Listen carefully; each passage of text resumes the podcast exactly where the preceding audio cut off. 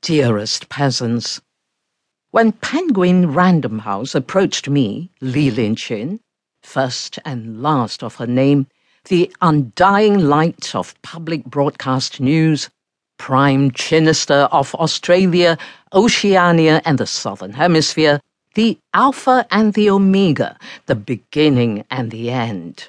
To write an advice book. I scoffed. What advice could a god give an ant? No, that's too simple a metaphor. What advice could the creator of creators give a single celled organism? Yes, much more apt. The answer is simple none. None, at least, that would elevate one's life or even be truly understood. So naturally, I rejected their offer. That is, until they showed me what they were willing to pay. For all these years now, I thought publishing was a dead medium. But apparently, for the right silver haired visionary, it isn't.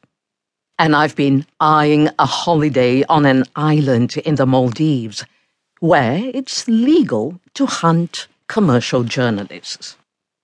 I thought to myself, what could the harm be? And signed away.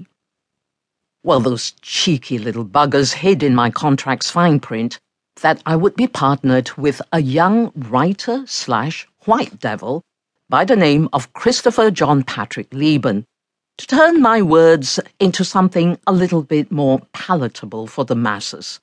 Inject a little humanity into a woman who doesn't count herself amongst their kind trust the patriarchy to censor my words through a straight white man child who's presumably never even made love to a Lars von Trier look-alike in an alley behind the Hong Kong fashion markets under a blood moon.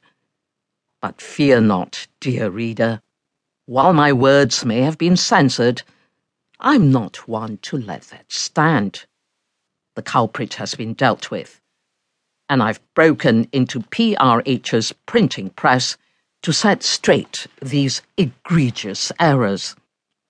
I'm fairly certain PRH won't revert to their safer version. After paying my fee, I can't imagine they've much money left.